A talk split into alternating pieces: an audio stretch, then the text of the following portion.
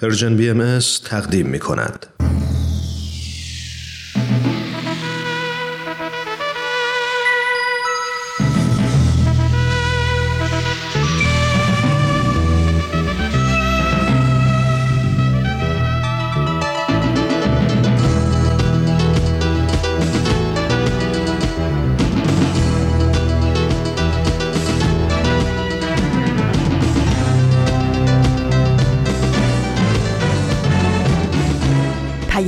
دوست.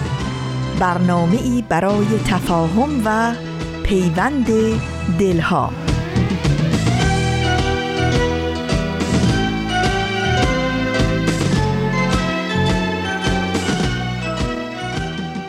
دوستان عزیزم شنوندگان و مخاطبین گرامی رسانه Persian BMS رادیو پیام دوست حضور همگی شما سلام عرض می کنم بهتون خوش آمد میگم و از این که بخشی از زمان امروزتون رو به شنیدن ما اختصاص دادین ازتون سپاسگزارم خانوم ها آقایان به شنبه Persian BMS خوش آمدین.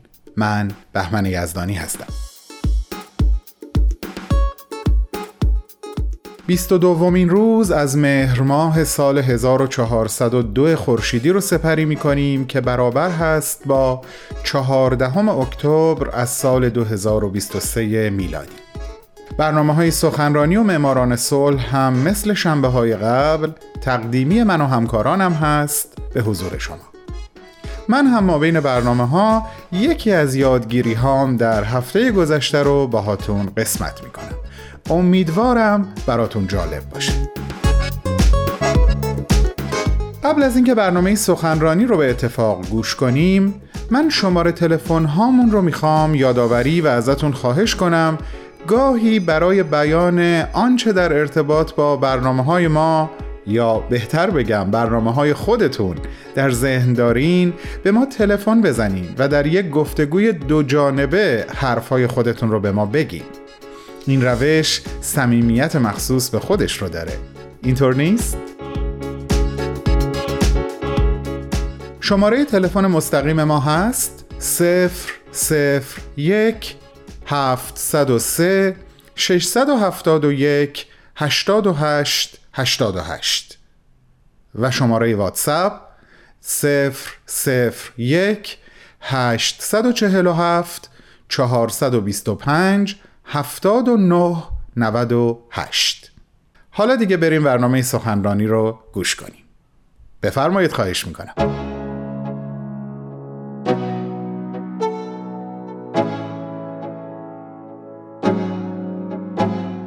عزیزان شنونده امروز با بازپخش یک سخنرانی با شما همراه هستم. جناب آقای دکتر بهروز ثابت در 27 مین اجلاس سالانه انجمن دوستداران فرهنگ ایرانی که در سال 2018 در شیکاگو برگزار شد سخنرانی رو ایراد کردند تحت عنوان ایران در آستانه بلوغ ملی و تجدید حیات فرهنگی. نام دکتر بهروز ثابت به احتمال قریب به یقین برای همگی شما نامی آشناست. ایشون نویسنده، جامعه شناس، محقق علوم اجتماعی، استاد فلسفه و علوم تعلیم و تربیت و مشاور مراکز آموزش عالی آمریکا هستند.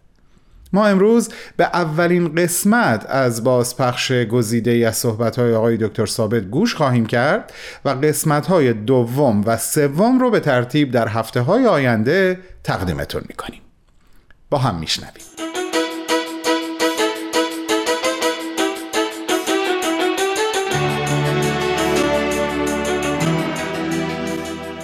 صحبت امروز ما در مورد این است که ایران در آستانه بلوغ ملی و تحول فرهنگی و این گونه مباحث همطور که اسمش برمیاد در آستانه یعنی ما داریم چیزی رو در مورد فیوچر در آینده می‌بینیم یا سعی می‌کنیم ببینیم یا سعی می‌کنیم تشخیص بدیم. و لذا این گونه مباحث معمولا در حوزه آینده پژوهی میافتند و طبیعتاً به اون قطعیت و دقت علوم طبیعی و یا علوم مثل ریاضی نیستن که بتونه انسان به صورت کامل یک مطالبی رو عرضه بکنه. لذا مجموعا این گونه مباحث یک مجموعه ای هست از جمع کردن فکت ها حقایق یک سلسله آمار یک سلسله اندازگیری ها مشاهدات باورها و بالاخره استفاده از نظریه های اجتماعی. اینا رو همه رو کنار هم می‌ذاریم و سعی می‌کنیم یک نظریه پردازی بکنیم. و البته همیشه احتمال اشتباه زیاد هست. و علاوه که چون فرصت کمه و موضوع هم بسیار وسیع به همین ما صرفا می‌پردازیم به کلیات و رؤوس مطالب. و به همین جهت اگر سستی در این مورد می‌بینین واقعا مربوط به اون مطلب هست. خلاصش این است که ما یک قرائنی رو در دست داریم. که ملت ایران جامعه ایران به سمت نوعی از تبلور ملیت در حرکت است. یعنی منظورمون چی؟ حالا توضیح بیشتری میدیم. یعنی احیای میراث فرهنگی ایران و هماهنگ ساختن ایران و جامعه ایران با مقتضیات همبستگی جهانی. یه نکته دیگر هم که بایست اضافه کرد این است که همونطور که گفتم ما با قطعیت نمی‌تونیم صحبت بکنیم که چرا جوامع و فرهنگ های بشری دچار تحول میشن. ولی کلا می‌دونیم که جوامع و فرهنگ ها پدیده های بی حرکت و مکانیکی نیستن. معطوف به جریان لایزال تغییر و تحولن ترکیب و تحلیل میپذیرن. لذا هم فروپاشی و بحران هم سازندگی و تجدید این رو ما در حیات جامعه ایران می‌تونیم حس بکنیم. ایران در شرایط فعلی با مقتضیات جهانی شدن با مفاهیم مدرنیته تجدد و دموکراسی و صلح شرایطی که الان داره در تضاده و الزاما مجبور به تغییره. این حالت که این حالت شک و تردیدی که الان در ذهن همه ایرانیان هست ما رو به یاد یک جمله از هگل فیلسوف آلمانی میاندازه که در سال 1798 که شرایط آلمان و بحران روح آلمانی حضور داشت اون رو زمینه ای می‌کنه برای اینکه بگه هم یک نوع بدبینی حضور داره هم نوعی خوشبینی برای امید و فعالیت.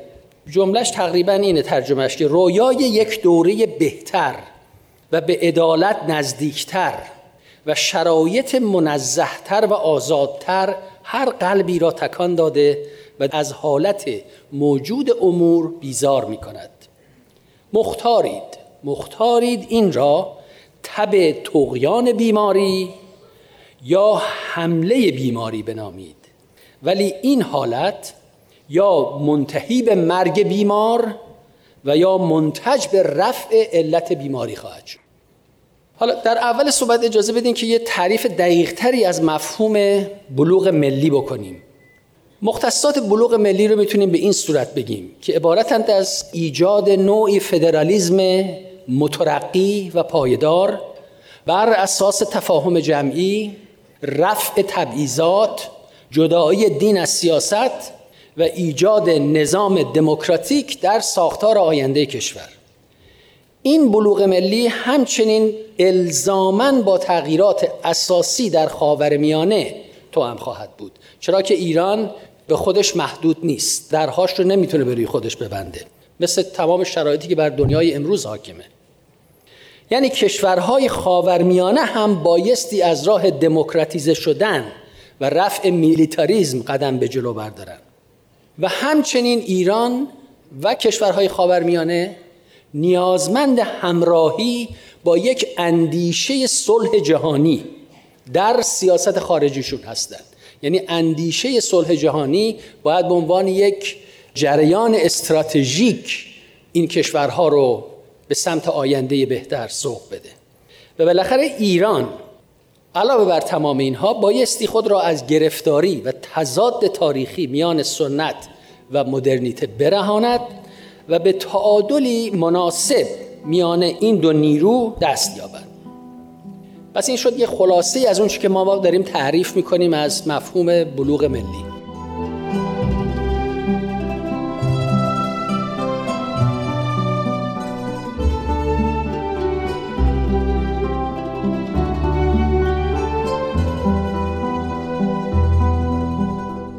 دوستان گرامی شما شنونده بازپخش بخشی از سخنرانی آقای دکتر بهروز ثابت هستید که در 27 مین اجلاس سالانه انجمن دوستداران فرهنگ ایرانی در شهر شیکاگو ایراد کردند. سخنرانی با عنوان ایران در آستانه بلوغ ملی و تجدید حیات فرهنگی. بعد از چند لحظه کوتاه صحبت‌های ایشون رو دنبال خواهیم کرد. با من همراه باشید.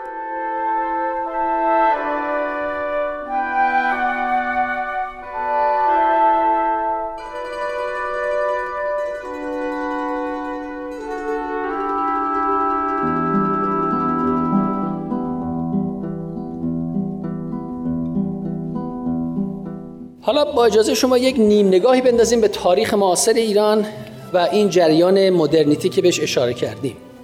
ببینید بین سالهای 1905 تا 11 اولین جریان مدرنیته با انقلاب مشروطه به حرکت درآمد. و این واقعا اولین انقلاب بود در جهان اسلام. هدف اصلی انقلاب مشروطه واقعا ایجاد هویت ملی بود و جایگزین ساختن مفاهیم تجدد مثل چی؟ مثل عدالت اجتماعی حکومت قانون و تعلیم و تربیت جدید. از 1905 تا 1921 یعنی به زمان قدرت گرفتن رضا شاه جریان مشروطیت با چالش های فراوان روبرو شد. از یک طرف گذر از سنتگرایی به مدرنیته دچار کمبودهای بنیانی فرهنگی، سیاسی، اقتصادی و قانونی بود. چرا که گذر به مدرنیته یه چیزی نیست که یک شب رخ بده. و دوم استقلال ایران از طرف قدرت‌های خارجی و تجزیه طلبان داخلی تحت فشار قرار داشت. حکومت رضا شاه پهلوی استقلال و حاکمیت ارزی ایران را تحکیم کرد و جلوه های مادی و فنی مدرنیته رو به ایران اوورد رضا شاه سعی کرد با آوردن آموزش و پرورش نوین تحصیلات عالیه کشف حجاب جلوه های اینجور مسائل هم تا حدودی وارد حوزه جلوه های فرهنگی مدرنیته هم بشه. اما همه این کار نوعی از بالا به پایین بود این جریان. و به اصطلاح در دوران پهلوی تحولات مدرنیته در سطح روبنا و ظاهر قضیه باقی موند. و تضاد سنت و مدرنیته تا انقلاب اسلامی در اعماق فکر و روح جامعه ایران باقی بود. و طبیعتا این تضاد در مقابل تمامیت خواهی مذهبیون و مارکسیست ها توان ایستادگی نداشت و این عدم توان ایستادگی در انقلاب اسلامی 79 به نفع خانشی ارتجایی از سنت وارد مرحله تازه شد. لذا می توانیم بگوییم که اگر مرحله اول تجدد اگر مرحله اول تجدد از انقلاب مشروطه تا انقلاب اسلامی در فراز و نشیب بود انقلاب اسلامی گذار به مرحله دوم تجدد را موجب گشت.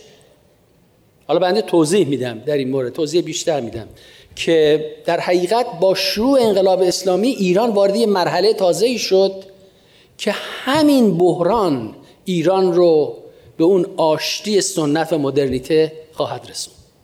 یعنی گذار به سمت مرحله فرارفتن از حکومت دینی و فقهی و حرکت به سوی اقلانیت و سکولاریزم سیاسی. به قول یکی از محققین ایرانی ایران الان به سمت دوره پسا اسلامی گرایی در حرکت است و آن عبارت است از نفی اسلام سیاسی و جهادی. از آن باید کرد که تجربه انقلاب ایران با همه دردناک بودنش بخصوص برای دگراندیشان و های مذهبی و قومی محکوم به جریان لایزال تغییر و تحول اجتماعی است. و مطابق قواعد دیالکتیک ترکیب و تحلیل از درون در حال بحران و فروپاشی است. ضمن اینکه همزمان مثل کاتالیست زمینه را برای مرحله دوم تجدد و یا مرحله والاتری از تجدد هم برای اسلام و هم برای ایران فراهم ساخته است. اگر بتوان در میان روشنفکران دینی و مشتهدین و روحانیونی که با آنچه پس از انقلاب در ایران رخ داد موافقتی ندارند و نیز آنچه را که تحت عناوین مختلف بنیادگرایی اسلامی سراسر خاورمیانه را به بحران کشانده نفی می‌کنن اگه بخوایم یک مطلب مشترکی رو بین همه اینها این افراد پیدا بکنیم و اون افراد چه کسانی هستند؟ افرادی مثل آصف بیات عبدالکریم سروش معصومی تهرانی محمد مشتهد شبستری و بسیاری دیگر در یک مفهوم مشترک با هم موافقت دارند. و آن عبارت است از اجتناب ناپذیر بودن گذر از اسلام سیاسی و حرکت به سمت کسرتگرایی دینی و فرهنگی.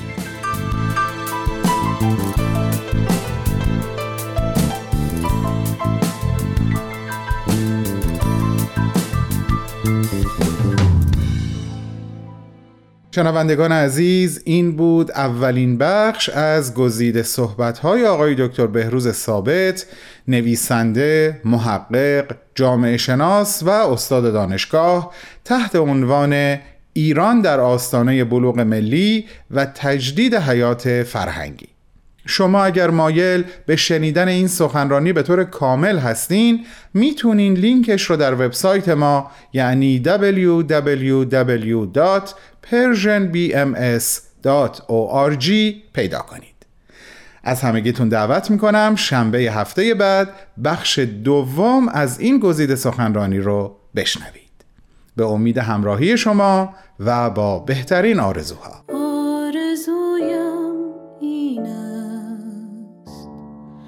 قلب را بینم.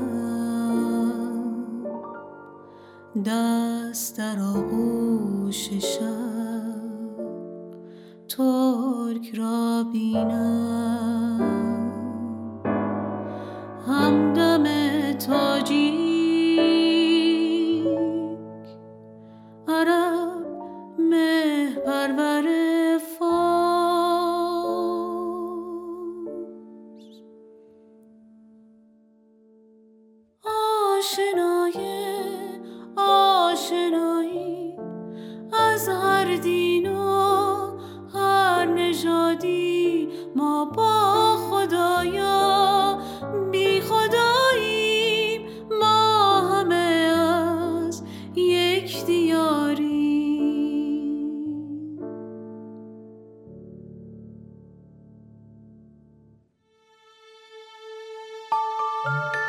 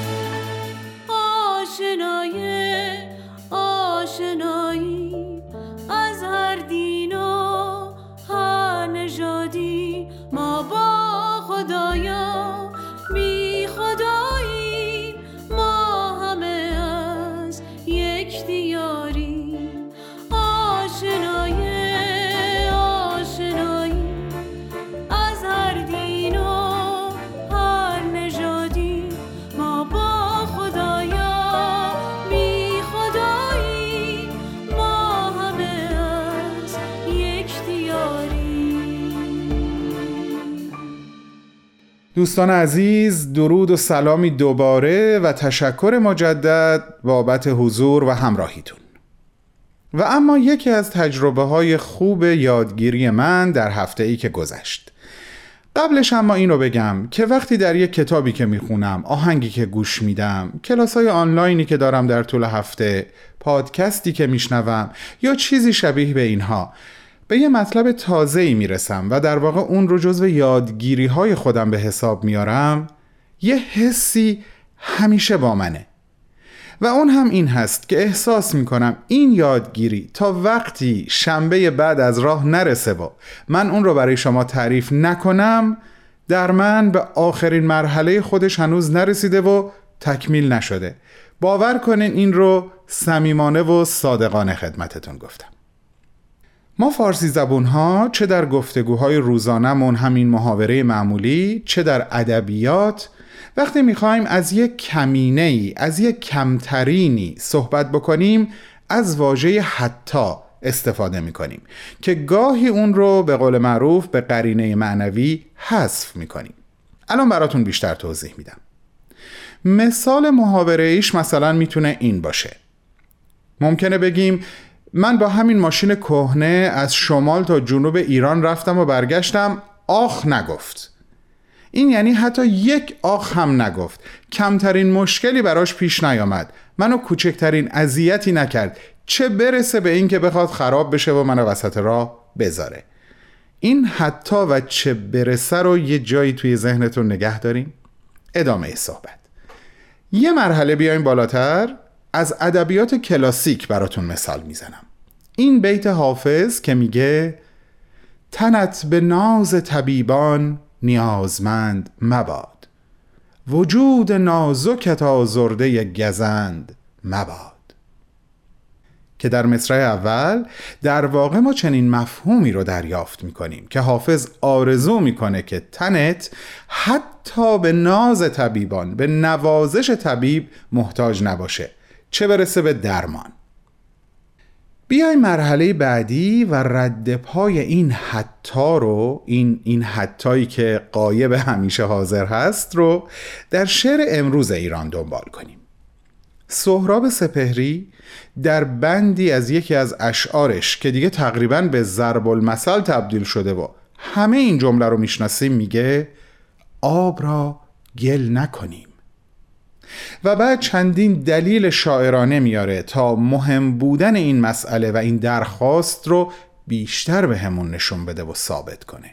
مثلا میگه در فرودست انگار کفتری می‌خورد آب یا که در بیشه دور سهره ای پر می‌شوید.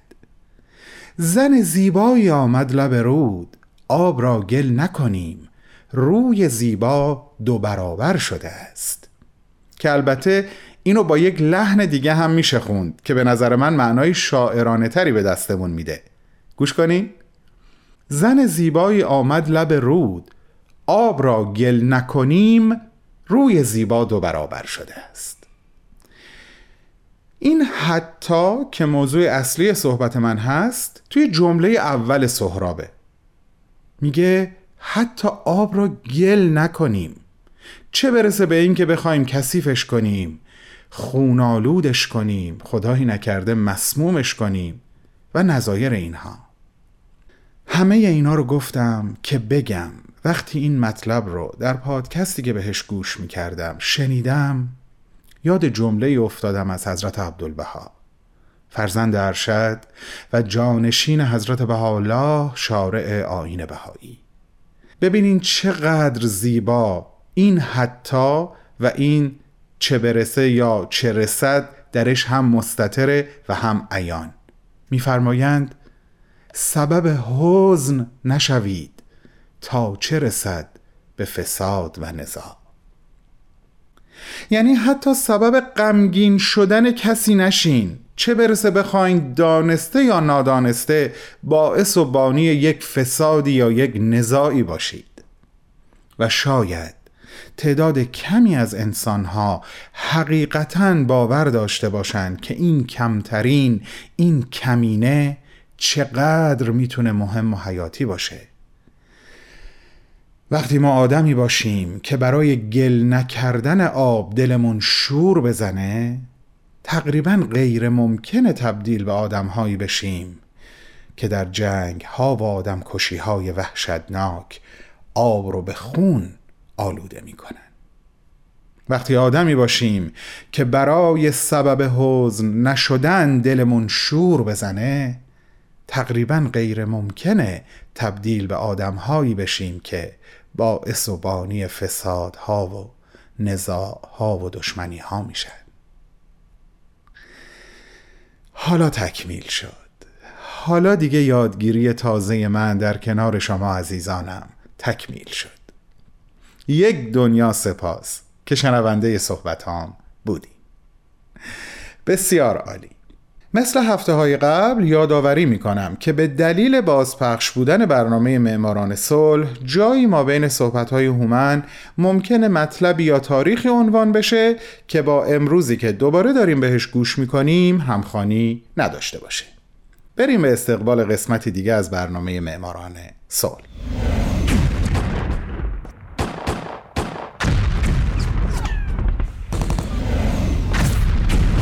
معماران صلح.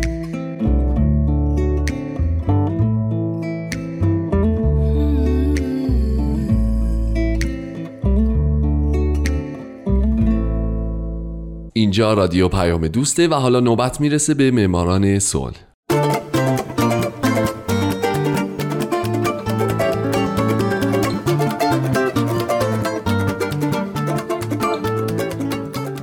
فارسی زبانان دوست داشتنی درود به شما. به معماران صلح خوش اومدین. برنامه‌ای که می‌پردازه به زنان و مردان و مؤسسات و سازمانهای دولتی و غیر دولتی که درست مثل شما به جهانی بدون جنگ فکر کردند و فکر می‌کنن و برای اینکه به یه همچین جهانی برسیم قدمهای بزرگی برداشتن و برمیدارن. من هومن عبدی هستم. لطفا با من همراه باشید.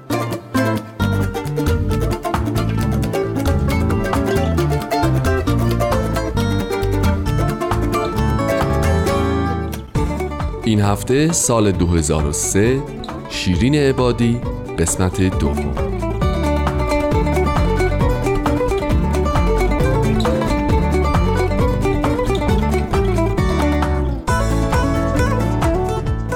دوستان عزیز من همونطور که حتما شنیدین من از هفته گذشته به زندگی شیرین عبادی تنها ایرانی برنده جایزه نوبل صلح پرداختم.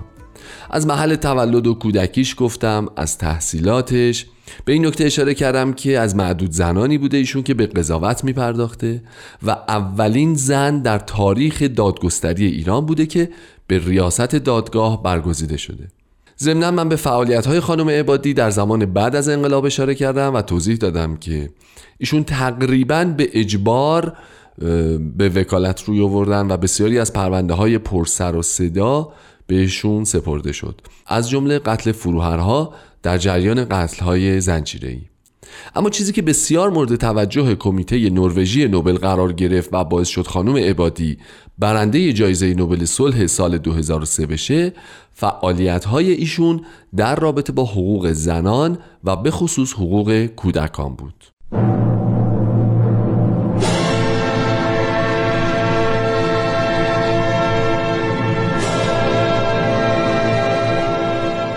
از جمله فعالیت های خانم عبادی برای کودکان میشه به تلاشهاشون برای اصلاح قوانین مربوط به هزانت کودکان مبارزات و روشنگری ها در مورد خشونت خانگی علیه کودکان تأسیس انجمن حمایت از حقوق کودکان که همچنان در حال فعالیت و بسیاری از موارد دیگه اشاره کرد. کمیته نوبل هم در دهم اکتبر 2003 خانم عبادی رو به خاطر تلاشاش برای دموکراسی و حقوق بشر به خصوص در زمینه حقوق زنان و کودکان برنده جایزه نوبل صلح اعلام کرد.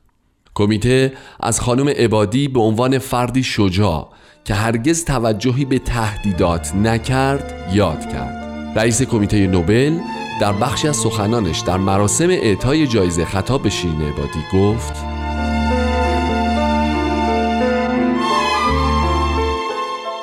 خانم شیرین عبادی نام شما در تاریخ جایزه نوبل صلح خواهد درخشید.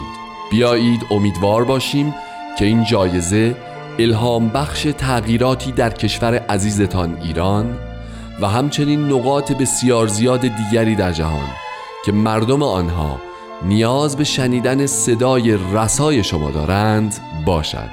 و بگذارید سریعا اضافه کنم که این مهم شامل جهان غرب هم می شود ارزش های بنیادی از قبیل آزادی، عدالت و احترام به حقوق بشر همه جا و همه وقت به قهرمانانی هوشیار و نکته سنج نیاز خواهد داشت.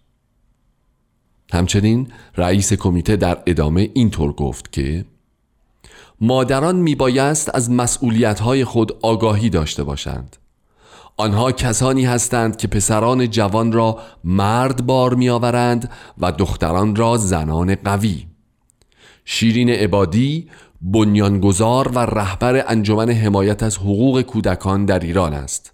این انجمن حدود پنج هزار عضو دارد. مرکز آن در تهران واقع است و مطالب حاوی اطلاعات مفیدی بر اساس استفاده در مدارس تهیه می کند و یک خط مستقیم استراری برای کودکان ارائه می دهد. کمیته نوبل آرزو دارد که اعطای جایزه نوبل صلح به شیرین عبادی به تمرکز بیشتری بر حقوق کودکان در سراسر دنیا بیانجامد.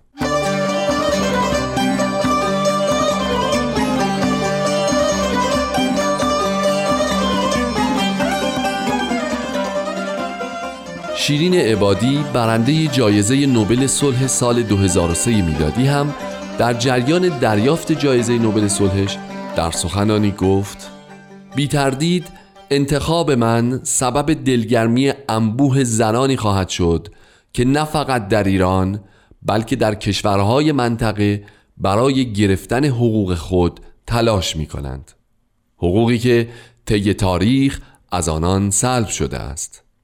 این انتخاب موجب خودباوری زنان در ایران و در مرزهای فراتر از ایران خواهد شد. زنان نیمی از جمعیت هر کشوری هستند.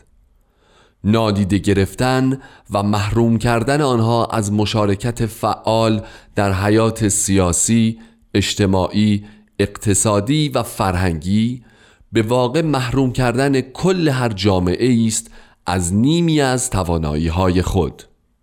نمی‌توان با فرهنگی مرد سالار به وضعیت تبعیض‌آمیز زنان به ویژه در کشورهای اسلامی ادامه داد.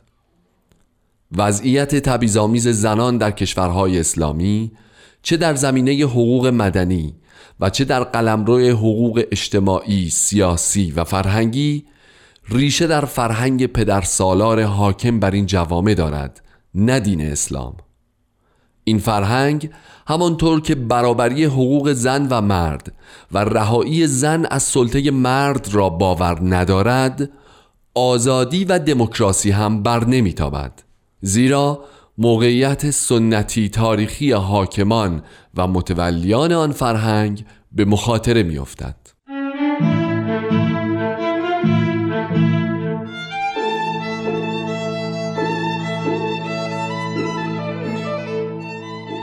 اهدای جایزه نوبل صلح به خانم عبادی واکنش های متفاوتی رو در جهان و در ایران در برداشت تصمیم کمیته نوبل بسیاری رو شگفت زده کرد چرا که پیش بینی شده بود که پاپ ژان پل دوم این جایزه را خواهد برد. از جمله لخ والسا رئیس جمهور سابق لهستان که خودش هم قبلا برنده این جایزه شده بود اهدای جایزه به خانم عبادی رو خطایی بزرگ دونست و گفت که این جایزه باید به پاپ ژان پل دوم اهدا می‌شد. اما از طرف دیگه بودند بسیاری که با اهدای این جایزه به خانم عبادی موافق بودند. از جمله کوفی عنان دبیر کل وقت سازمان ملل متحد که خودش دو سال قبل در سال 2001 همین جایزه را گرفته بود و با شجاع خوندن خانم عبادی ابراز امیدواری کرد این جایزه باعث بشه زنان آزادانه برای رسیدن به حقوق خودشون پافشاری بکنن. همچنین واتیکان ایالات متحده آمریکا خاویر سولانا رئیس سیاست خارجی وقت اتحادیه اروپا ژاک شیراک رئیس جمهور مشهور وقت فرانسه سخنگوی دولت آلمان واتسلاو هاول و بسیاری دیگر از شخصیت های برجسته جهانی به خانم عبادی تبریک گفتند.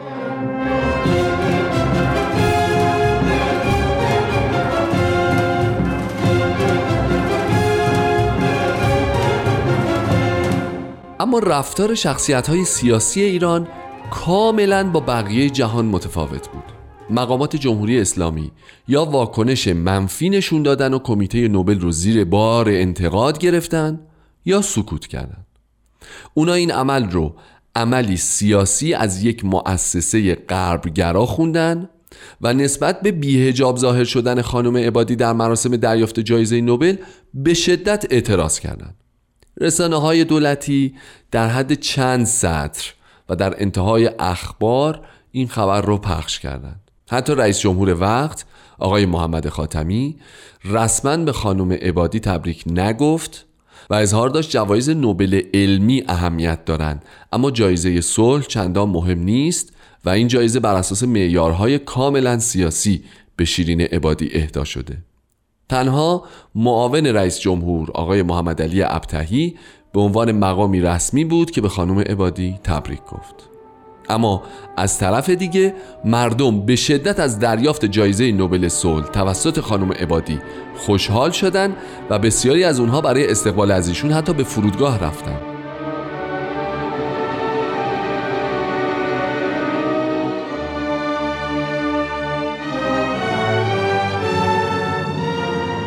دوستان بسیار عزیزم من خیلی دوست داشتم تو این برنامه به بقیه جوایزی که خانم عبادی تا حالا گرفتن هم میپرداختم. اما خب ماشاءالله انقدر این لیست بلند بالاست که ناچارم که این مطلب رو بندازم به هفته آینده. پس تا معماران صلح یک شنبه آینده من هومن عبدی به شدت امیدوارم که خانم عبادی تنها ایرانی نباشند که برنده جایزه نوبل صلح شدن و شما هم در آینده نزدیک دومین ایرانی برنده این جایزه باشید. دوستان خوبم شاد باشید و خدا نگهدار.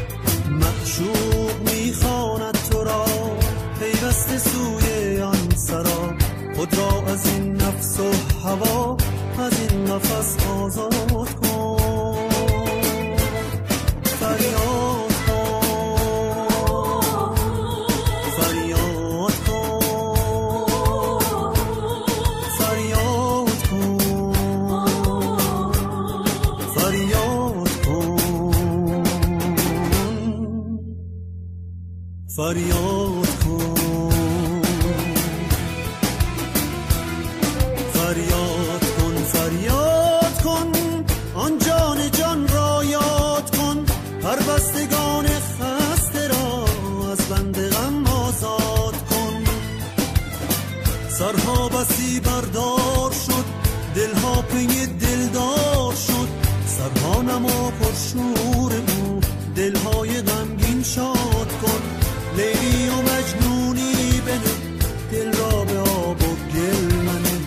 خود را بر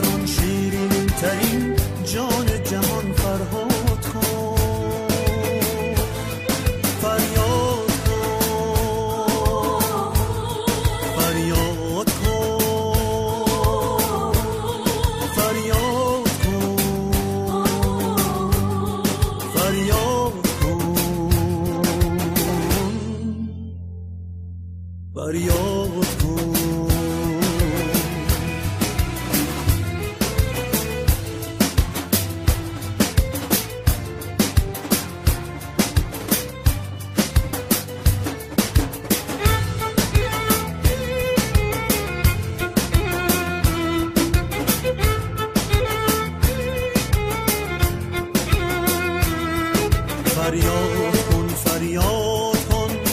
آن جان جان را یاد کن. بر بستگان خسته را از بند غم آزاد کن. سرها بسی بردار شد.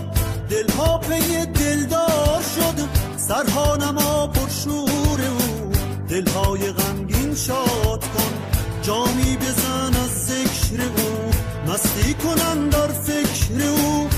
آنگه زشقی جا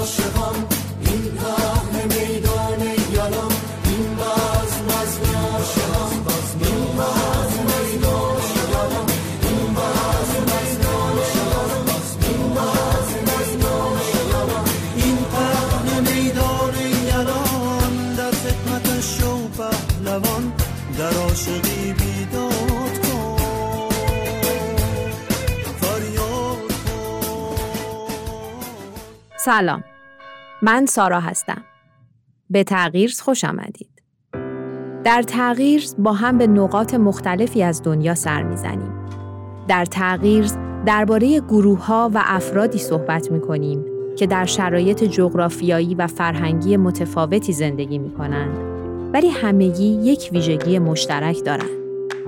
اونها در جهت تغییر جامعه اطرافشون قدم های مؤثری برداشتند.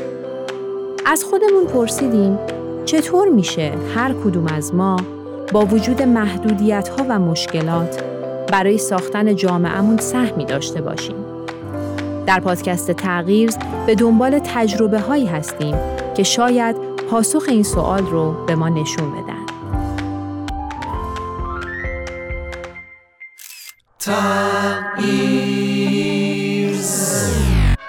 پادکست تغییر هر چهارشنبه از تمامی پلتفرم های Persian BM دوستان نازنین همراهان پرمهر و با وفا. تا انتهای برنامه امروز زمان زیادی باقی نمونده از این فرصت کوتاه استفاده می کنم و میگم نام Persian BMS رو در یک یا چند پلتفرم ما در تلگرام، پادکست، SoundCloud، اینستاگرام، فیسبوک، توییتر یا یوتیوب جستجو کنین. ما رو بخونین و ببینین و بشنوین و با همون در ارتباط باشید. صفحه دردانه در تلگرام رو دنبال کنین. صفحه ای که پنجشنبه ها به کودکان و والدینشون اختصاص داره و به تازگی پخش برنامه جدیدی رو هم در اون کانال آغاز کردیم.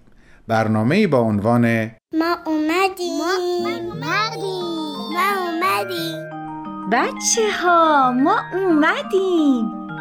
ما اومدیم با یک عالم حرف و شعر و قصه تازه. ما اومدیم رو پنجشنبه ها از کانال دردانه می‌تونید بشنوید. لینک همه اون برنامه ها همون روز یعنی پنجشنبه در صفحه اصلی Persian BMS در تلگرام هم گذاشته میشه. به انضمام برنامه با نام خاک تابناک که در ارتباط با وطنمون ایران هست. امیدوارم همه ما همیشه و در همه حال حواسمون به اون حتاهای کوچیک در همه چیز باشه. حتی حتاهایی که به قرینه حذف شدن و ما باید اونها رو در فاصله خالی بین کلمات پیدا بکنیم. مراقب خودتون همه عزیزانتون و حتی حتی کسانی که فقط برای چند لحظه از کنار شما عبور می‌کنن باشین. خدا نگهدار.